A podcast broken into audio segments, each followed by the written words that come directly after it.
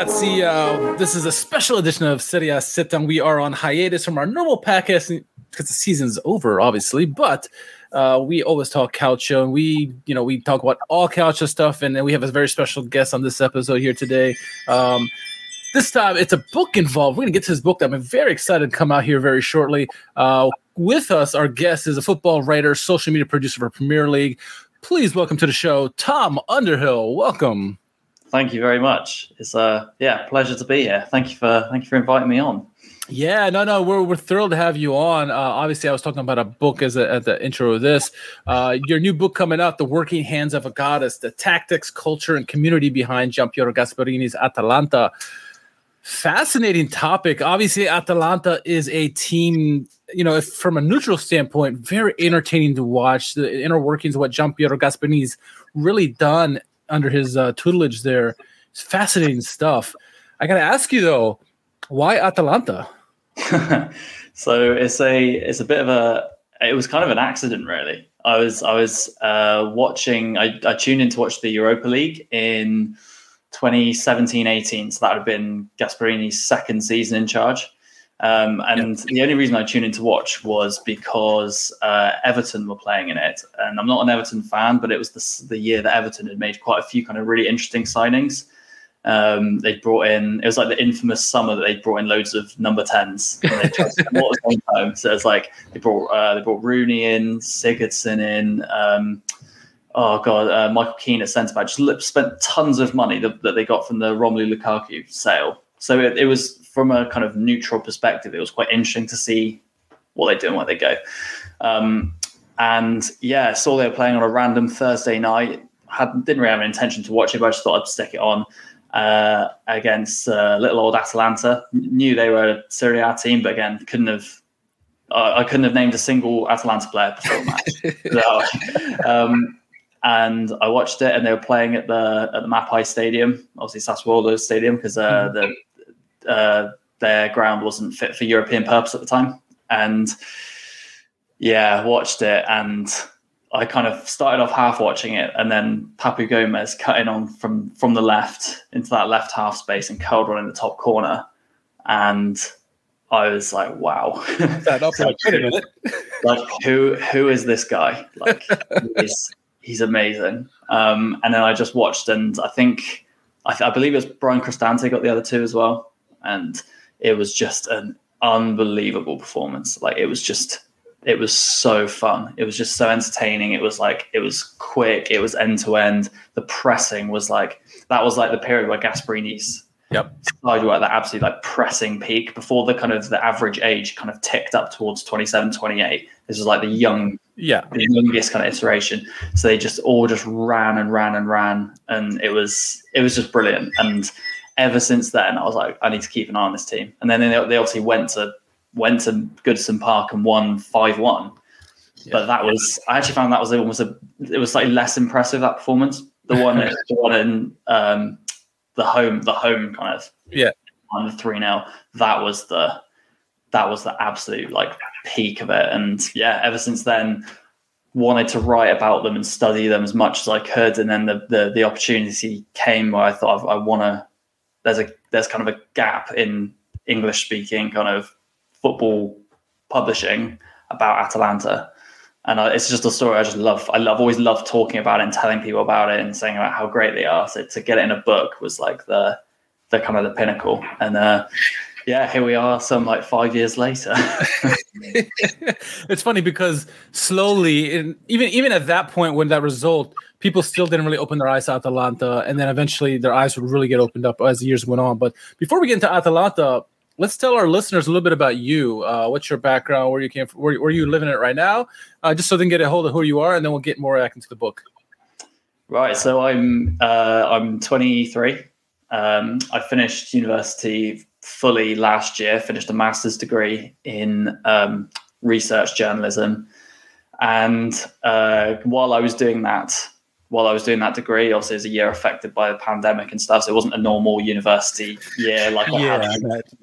It was it was a bit of a culture shock. Like, um, so I I set up a, a, football website with three three other writers called First Time Finish, and we kind of grew that up to a, a really good, really good level. And kind of writing is about really niche topics and um, interviewing like coaches and agents and people behind the biggest players and really putting like the idea of putting like high quality writing but it not being behind a paywall like that was always right. big, that Great was analysis we, on that website for sure yeah thank you yeah so very very proud of it and the other two the other two guys are fantastic writers they're absolutely really really great writers um, and yes we've we're running that for best part of two years now and then um, my actual job is I, I, work as a social media producer for. Uh, I freelance, but I work with uh, work with the Premier League, so I, I, help run their their Twitter, their matchday blog, Instagram, all that sort of stuff. Um, so I'm fully immersed in football all the time, non-stop. It's kind of relentless, but um, yeah, that's and that's a yeah, and then and then kind of the writing is like my kind of passion and hope would love to turn it into a you know turn it into a job one day soon as that that would be the dream. But yeah anything in football i'm uh, involved in basically. Beautiful beautiful beautiful uh, and speaking of beautiful uh, atalanta this book that you're writing about them uh, i'm sure you discovered a lot about them this club it, it was, they were probably went like 26 years or something without a European competition, and then finally, you know, once Gasperini comes on board, they kind of um, get into Europe and then become like almost a stalwart in there up until this year. Um, Giampiero Gasperini. Um, many people knew about him, at least in the Serie A circle. I certainly knew about him. Uh, you know, his previous uh, stops at Genoa and Inter and stuff like that. We we knew about him. What we knew is he was good at developing youth players. Um, what did you find out in your research uh, of this book about John Giampiero Gasperini that maybe you didn't know, or maybe some of our, our listeners or watchers didn't wouldn't know about uh, Giampiero Gasperini? Well, I think the, one of the first things I really found out, and this was just through interviewing people and just and, and just involving yourself in kind of this like kind of uh, like Italian football fan circles, was just how divisive he is. As in, there there is no middle ground. People either love him, yes, or they despise him. Like, and they revel. I think a lot of fans would would really want to and would want to enjoy Atalanta, particularly when they're in Europe, but couldn't because of him. Like like Inter Inter fans hate him, Milan fans hate him. him. Fiorentina fans hate him. There are sections of like Genoa fans that hate him. Palermo fans hate it. Like it's, it's just it's incredible. Like he's so divisive, and I think he's one of those like it's probably only Atalanta fans that really kind of like maybe. Why do you, maybe, why do you think the fan other fan bases hate him? Um, why is he so divisive? You think it's he? I mean, he he says things as they are. He's incredibly kind of um, true, but like bolshy and bold with the media. He doesn't take you know. I mean, but go back to March and when Atalanta went on a really horrible run of form he he went about four weeks in a row without speaking to the media. Like he just blacked out, and they and they they'd roll the general director out instead rather than Gasperini. Um, I mean, there's so many like the fact that you know the whole the what happened with Inter and which was a pretty disgraceful kind of episode in the sense yeah. that whatever you think of him as a person, he deserved. You could argue to give anyone five matches is is ridiculous. Yeah. Particularly a coach like him that is a project coach, like to give him five matches is ridiculous. Yeah. Um, but the fact that he kind of that whole scenario ended with him kind of publicly shaming the club and saying, you know, very provocative stuff about the club. And then with Milan, you've obviously got him dancing on the touchline. Five 0 yeah, we all remember that. fact, no one will ever like like any opportunity that Milan have to beat Atalanta yeah. It's, it's almost it's not them beating Atalanta, it's them beating Gasperini. Like that is that is the headline. Like they, yeah. that is just and he he is he's just so divisive. And I I, I mean I, am only speaking for myself and the people I've spoke to. I think there is a respect for him as a tactician and for what he's done yeah. with very what seem like very ordinary groups of players. Like you look at that, yeah. both you know both of his eras at Genoa and then obviously Atalanta. He's he is one thing you can never take away from him is his ability to rinse unseen potential out of players who otherwise would have just probably coasted through their careers. Um, and you see the players that leave when they leave after oh, yeah. playing them, and they never not not say that they're not they're not good players still, but they miss a bit of. It's like they're missing something, and I, I think that speaks volumes about him as a coach. Yeah, you can say that probably about like guys like Papu Gomez recently who like left, and you know they're not they almost seem like a shell of themselves, right? I wonder though, and I'm curious from from your research, it seems like either he's you know with the, with the talent that he's finding, either he's creating these talented players, like there's there, there's some talent in them, but he's actually making them a lot better than they are, or is he really just bringing the best out of them? I, I'm curious which it is. I mean, I guess you could say both, but what he's he's a proven track record with Genoa and Atalanta that he's turned players either people nobody cared about or players didn't want to give a chance and they become these superstars, especially Atalanta. He brings in anybody and they all of a sudden become a superstar. What do you think? You think it's more Gasperini, or uh, what do you think is the reason for him uh, really blossoming the youth uh, with these programs? It's, it's it's hard to say because he's the interesting thing is, is it, it, there are many quotes of him talking about his kind of approach to to youth players, and he'll always say he prefers more experienced players because he's he, his his I think it was a it was an interview of Fabrizio Romano like a few years ago where he said with an older player they've learnt um, he's not having to build them up from the ground so much. They have kind of preset ideas about not not how to play the game but things like like training hard and eating well and being professional. Yeah. So I think he, I, I think I think the, the, thing with the like bringing through the youth at Atalanta was he that was a bit of a necessity because that squad was really was in a really bad way. Like they'd been through so many managers in about a ten year cycle, went up and down, up and down. Eddie had kept them up just a few years before, playing a really turgid, like not a fun style of football at all. And he went in there and um, he didn't really have a lot of choice because if he was going to play he, the way he wanted to, which was you know three four three with mm-hmm. um, with kind of attacking license, then the only way to play that way would have been to bring those young players through. Would be to give Mattia Caldara huge minutes because he's that aggressive central piece of defence. To play Conti and Spinazzola rather than um, Christian Raimondi, for example, or yeah. Boukary Drame, who were, were kind of more experienced but not suited to the roles. So I think the the thing about him bringing for youth at Atalanta is a little bit it's a it's not a misnomer, but it's I think he had to do that. Like he yeah. was he those first five matches, he won one match and he was really it looked like he was going to be out out again like he was at Inter. And it was only because of Atalanta's incredible, you know, their, their track record of that of the Zingonia yeah, it's, it's remarkable. And I think he just thought, oh, how am I going to turn this round? I'm going to have to use these. I'm going to have to use the kids, and that's what he he said to President Percassi when when he after those five games, the president called into his office. I think lots of people were speculating that he was going to be sacked, but Percassi said, "Look, I've, like I'm backing you. You do whatever you want." And he said, "Well, I want to play three four three, and I want to play with you know use these resources of youth academy kind of players so i think it was a bit of a necessity and the yeah. fact as as the years have gone by he's kind of defaulted more to playing with older players like uh, papu uh, ilicic yeah. um, you know i mean du Duvan zapata signed when he was 26 27 so not a young no. Muriel as well. I think that's is actually his preference is to play with those those types of guys. Yeah.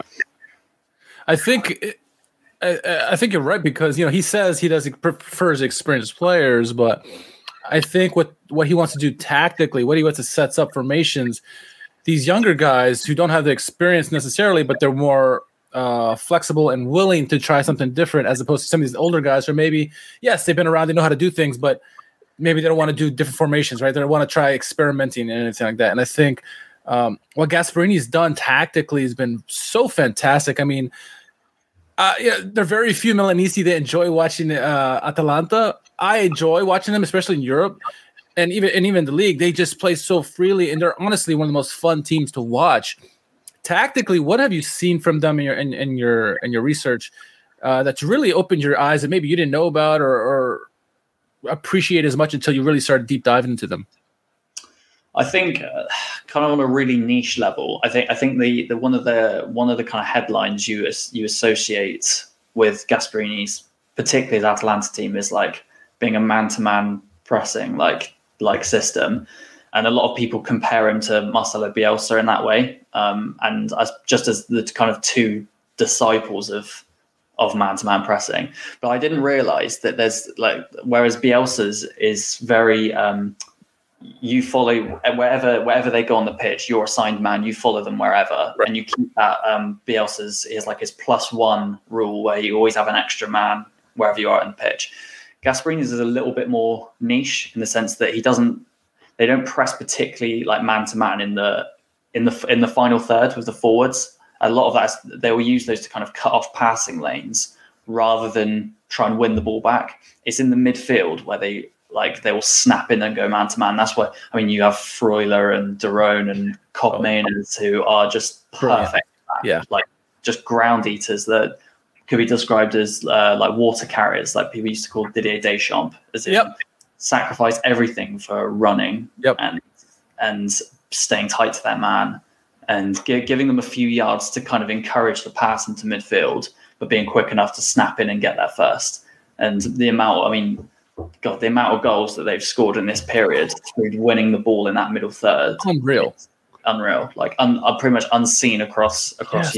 Europe. Certainly in Italy, certainly in Italy too, right? Yeah for being a known a league known for catenaccio and defensive play, and Atalanta here they are playing. It's funny because like during the beginning of Gasperini's era, Frank and I on, on the podcast, we used to call them fun bad, right? They would always score goals but give up goals. And then over the years, especially as they've adapted to the European play, we've seen tactically that um, Gasperini has refined them and made them almost a better defense. Oh, excluding this year, a better defensive team each year. Uh, what did you see? What do you think what did you see that Gasperini did that kind of shifted the mentality of just outscore the other opponent as opposed to let's play tactically, let's play a little better defensive and not give away so many goals? Well, I think I think there are a couple of factors. So I think firstly, one of what despite so, when Gasperini was at at Juventus as in the in as an academy coach, we, he worked as an academy coach for a decade there, um, and that was under coaches like uh, Trapattoni and Lippi. Um, but his his coaching style is very un- untraditionally Italian. Like it's it, if it's much sim- more similar to Louis van Gaal's Ajax, for example. Like that's where like the, that, yeah. And his idea of wherever you're wherever you're playing on the pitch, you need to essentially be like a central midfielder. You need to be comfortable on the ball. Um, we can't have Gasperini's worst I like worst nightmare is being being kind of trapped into a corner of the pitch with a player who can't pass his way out of it. Right. Be, be a press. Um, so he needs he needs defenders to do that naturally. That that encourages a style of defender that isn't the most safe or cautious, and is why yeah you get guys like Rafael Toloi, Jose Luis Palomino, uh, Andrea Masiello, guys who um, are very very good footballers in their own right, and good defenders, but they they they sit more towards the chaotic end of the spectrum than they do the composed end of the spectrum. And in those early years, you just you saw the you saw what happened when you play three quite chaotic defenders together. Yeah. You know, you, you, you leak goals. If you're playing with a really high line and you've you know and you lose the ball, you're going to surrender big chances. And I think over the years the recruitment got better. So yeah, you know, bringing guys like Christian Romero, um, I know they've not had a great year this year, but bringing Merih Demiral in, guys, the, the, the overall ability of those centre backs has got better and better. Yeah, and that has only that's only helped. And and it's a bit, it's not a myth about them have, have, having a porous defence, but if you look at the kind of the underlying numbers, um, 2019-20, for example, where they finished third, they scored 98 goals, which was the most for about 60 years. Like that's obscene, absolutely yeah. obscene. And defensively, they conceded 48, which I think put them about sixth or seventh in the league. And yep. people looking at the table would point at that and say, well, that's why they didn't win the league. But if you look at their expected goals conceded, it was actually more like 40. So they kind of conceded eight goals more than their expected goals had. Hmm. That can be put down to things like uh, someone scoring an incredible shot from 30 yards. Like I remember Milinkovic Savic did it against them. Um, yeah. It can be, you know, scoring from from acute angle from inside the penalty box, but acute angle rather than centrally. Um, having a goalkeeper like Gollini who has got a big error in him, yeah. things like that. So really, their defense was a lot better than the goals conceded. Perhaps showed a bit of luck in there, hmm. maybe mm.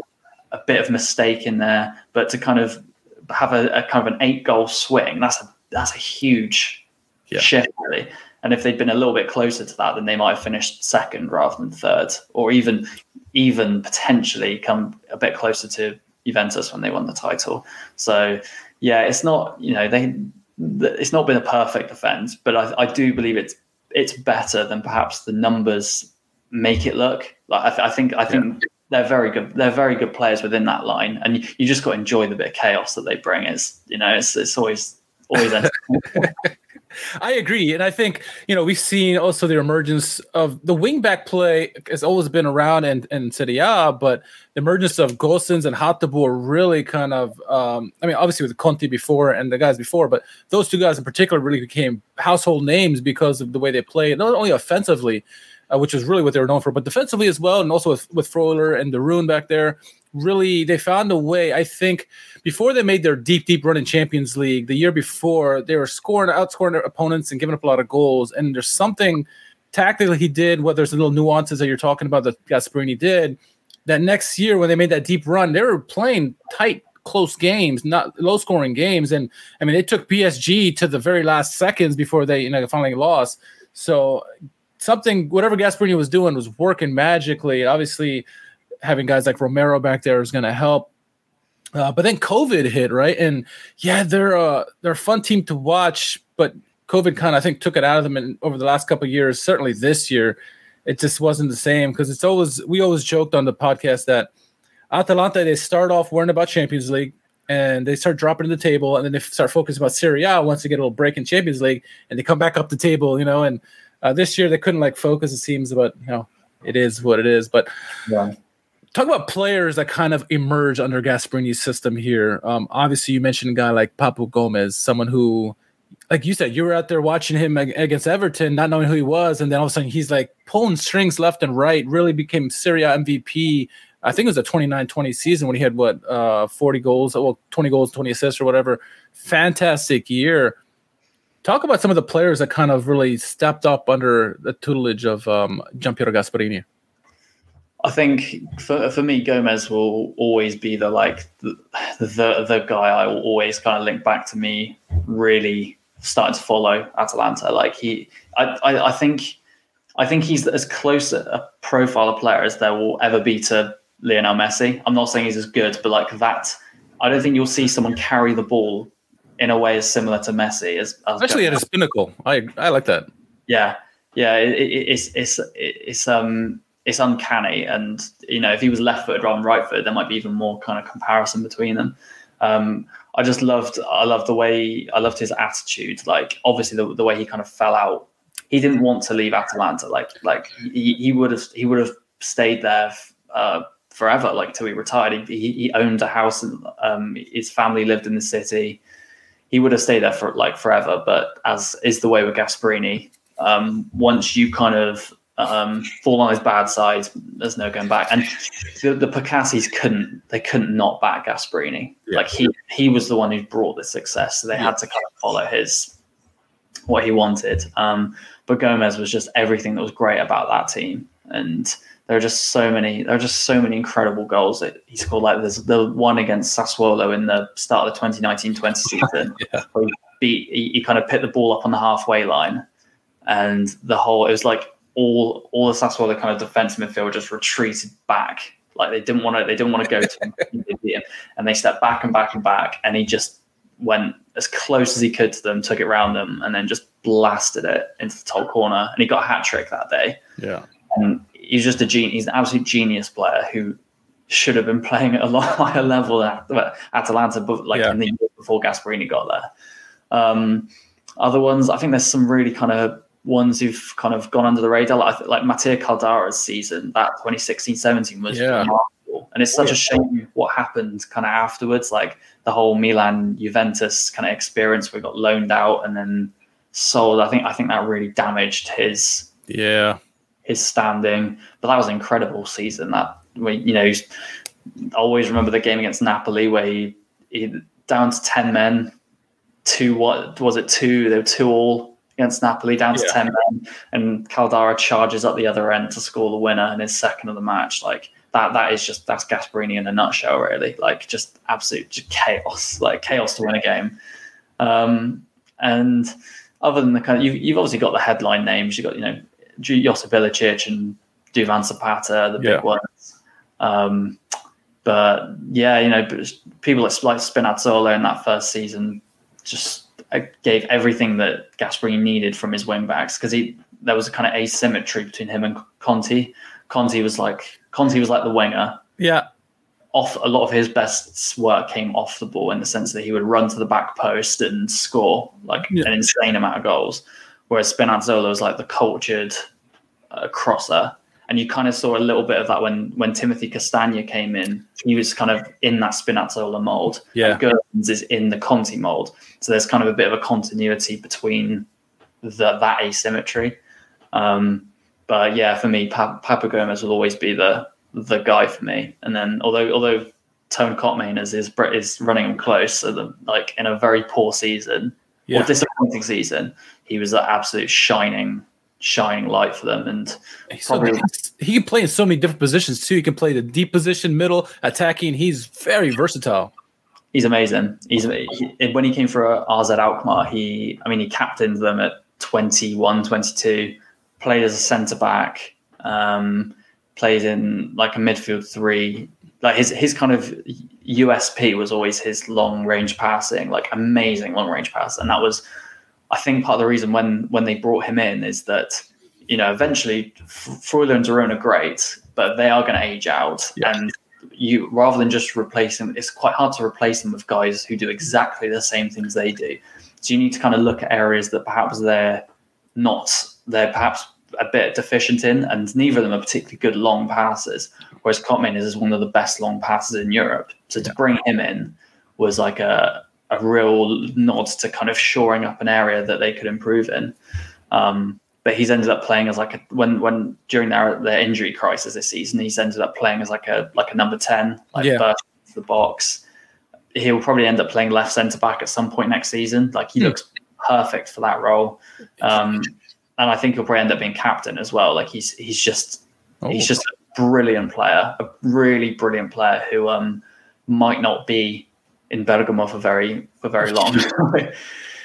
it's funny because we anytime especially the last three four years anytime atalanta brings somebody in especially into the starting lineup or just buy them in general we're like look out they're going to be a star in no time right Malinovskyi that happened obviously now with Koopmeiners um, i didn't realize how I, I, knew he was versatile but from what you're telling me he's even more versatile than i thought so i'm definitely going to keep an eye on not that we're not looking at him already um, and obviously guys like Miranchuk to bring in and all these all these other guys uh, they're, they're thriving under Gasperini. And, um, it's really a fantastic team.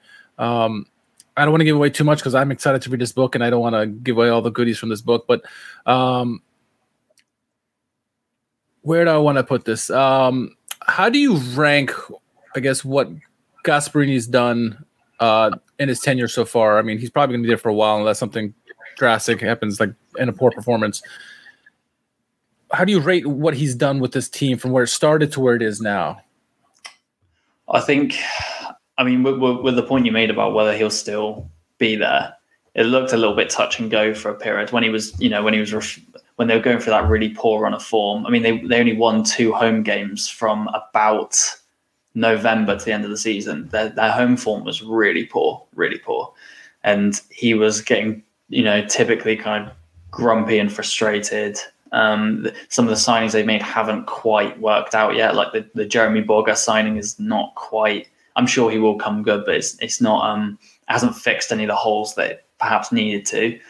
Um, and there was talk about him potentially being the next Napoli manager, which would have been, you know, again another fan base that despises him. But um, that that was you know that that was rumored around kind of April time, but it looks like he's going to stay for at least another year, which is which is good because I think he deserves the chance to kind of bring forward another have a you know have another kind of generation, another cycle, um, because none of this is possible without him. Like, Absolutely, none of it is. I mean, th- those players wouldn't have done what they have done without him. Um, in terms of ranking it, I think over the past I don't know, like like 10, 20 years, has there been a many more impressive kind of rises from obscurity to kind of world class to become a, a world class elite team. Probably I don't think not. Not sustained. I mean, there are there are obviously ones like you know Leicester, Leicester City winning the Premier League, yeah. and um, and they're kind of you know that they're an established top six, seven team now is is that that will that will be hard to beat. But yeah. I think Atalanta's is you know for a, a, a, team that their wage bill was like 14th highest in Serie A. Um, you know, a 22,000 seat stadium, um, a, a, tiny kind of uh, kind of expenditure on signings uh, for him to do what he did and you know and, it didn't even take very long his first season he took them up to fourth and you know would have got them champions league if it wasn't for the back then Serie A's only the top three got in yeah yeah it, it's, it's you know going to the Europa League and nearly knocking Borussia Dortmund out in his second season, being minutes away from knocking PSG out. Um, the two performances against Man United this season, yeah. in a, you know, which against the backdrop of a pretty underwhelming season, it just shows what he can get out of a team, even when it's running a bit low or ravaged by injuries. Um, I think it's absolutely remarkable, and you almost you kind of don't want it to end because you feel like once it does, you don't know if either party is ever going to quite see this ever again. Yeah, sometimes it seems like um, teams and managers sometimes they find that perfect match and and and it just works perfectly. Right? We saw the Ranieri with Leicester City, we saw Pioli with AC Milan, and, and Gasperini with Atalanta. And you hope you you hate to see that if they ever split split ways, that you know you like to hope that they both continue to do well, or at least Atalanta continues to do well. And there's no guarantee, right? Um, last thing I want to leave you on uh, in terms of the book and, and Atalanta. What has Gasperini and Atalanta really in these last four years, how have they changed the culture and how has it really affected the community? Obviously, we know Bergamo got hit really hard with COVID and, and the team really rallied around that. But what is Atalanta, the club, and with Gasperini there, what has that meant to the, the community there? And also, how's the culture changed under his uh, under his reign? Well, it's a even it's, it's a it's a club and a fan base that will never ever demand success. Like the the if they're in Serie B, Serie A, Champions League, they the the support for that team will never um, will never drop off. It will never wane. And it's almost like all of this success has been a bonus. It's been an abs- It's been a a dream that they kind of don't want to wake up from. Um, it's just it's just completely unexpected. Um, and there are kind of spooky parallels in the sense that the um, the the kind of the the identity of Bergamaschi's being hardworking, um, do you know kind of uh, don't don't t- do rather than talk you know put emphasis on on creating and construction and stuff like that there are kind of spooky parallels with how Gasperini likes has got his team playing in the sense of yeah. it's like heavy it's um it's aggressive it's the, the always like the, the the work rate is is one of the founding principles and um, they're kind of really spooky parallels in it. This, mm. that make it seem like this is this is that city's team is the, uh, built in the, not just Gasperini's image is built in that city's image which I don't think you see very often in any walk of sport. It's, it's just it's it's really kind of uh, um, yeah unusual. And I, I think I mean he's he's got the freedom of the he's got freedom of the city. Like in uh, he'd only been there three years and they'd already given him the freedom of the city. Like that's that's how much they that's how much they they love him.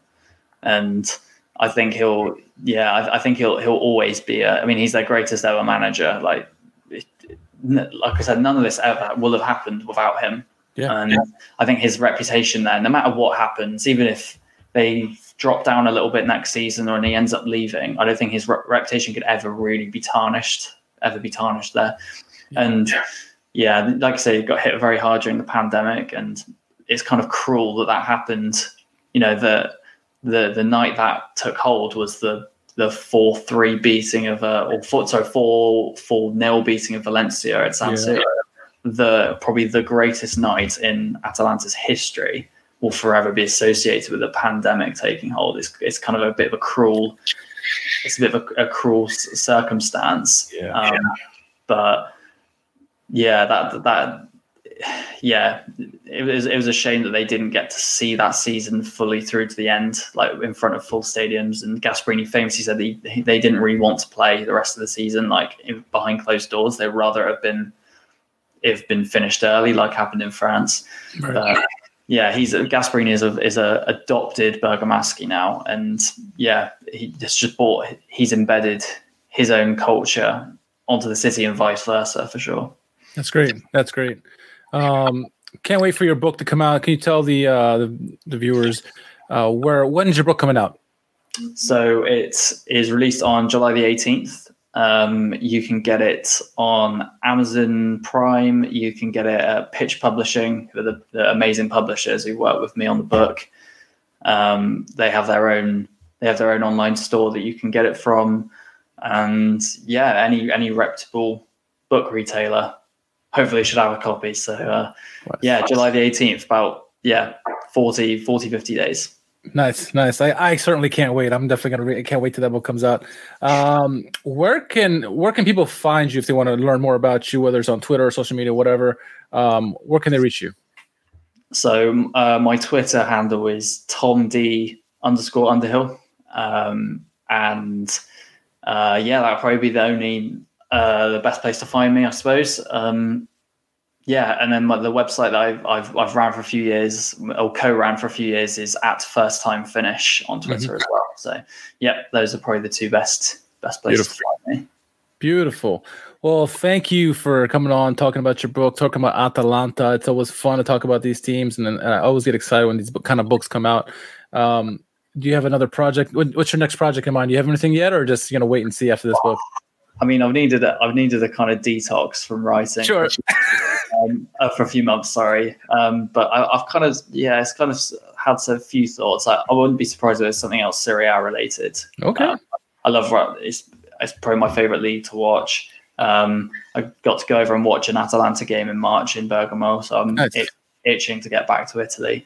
Um, so yeah, I wouldn't be surprised if there's something else Serie A, Serie A based, but who knows? Who knows? Right on. Well, we'll keep an eye out. Absolutely, no matter what it is, you know, we'll definitely keep an eye out and make sure we, we help push it out for you. Uh, I'm I'm happy to. Uh, I'm, I'm definitely ecstatic that I got the chance to interview you and talk a little bit out loud, to talk about your book and yourself. Um, thank you for coming on, and uh, we'll definitely, you know, when the book comes out, we'll definitely help you push that out. We, you know, we we definitely want to help anyone Serie A related and and get that stuff out. But this book sounds exciting. I mean, this Atalanta in general is such a fun team to watch as a neutral. What they do offensively, it's just a beautiful team to watch, honestly. And when they are at their best, they're one of the best in Europe in terms of the way they attractiveness of how they play and all the goals they score. So I'm excited. I'm excited for this book to come. I know that people who are listening are going to be excited as well. And so, yeah, thank you again for coming on and uh, talking a little Atalanta in your book.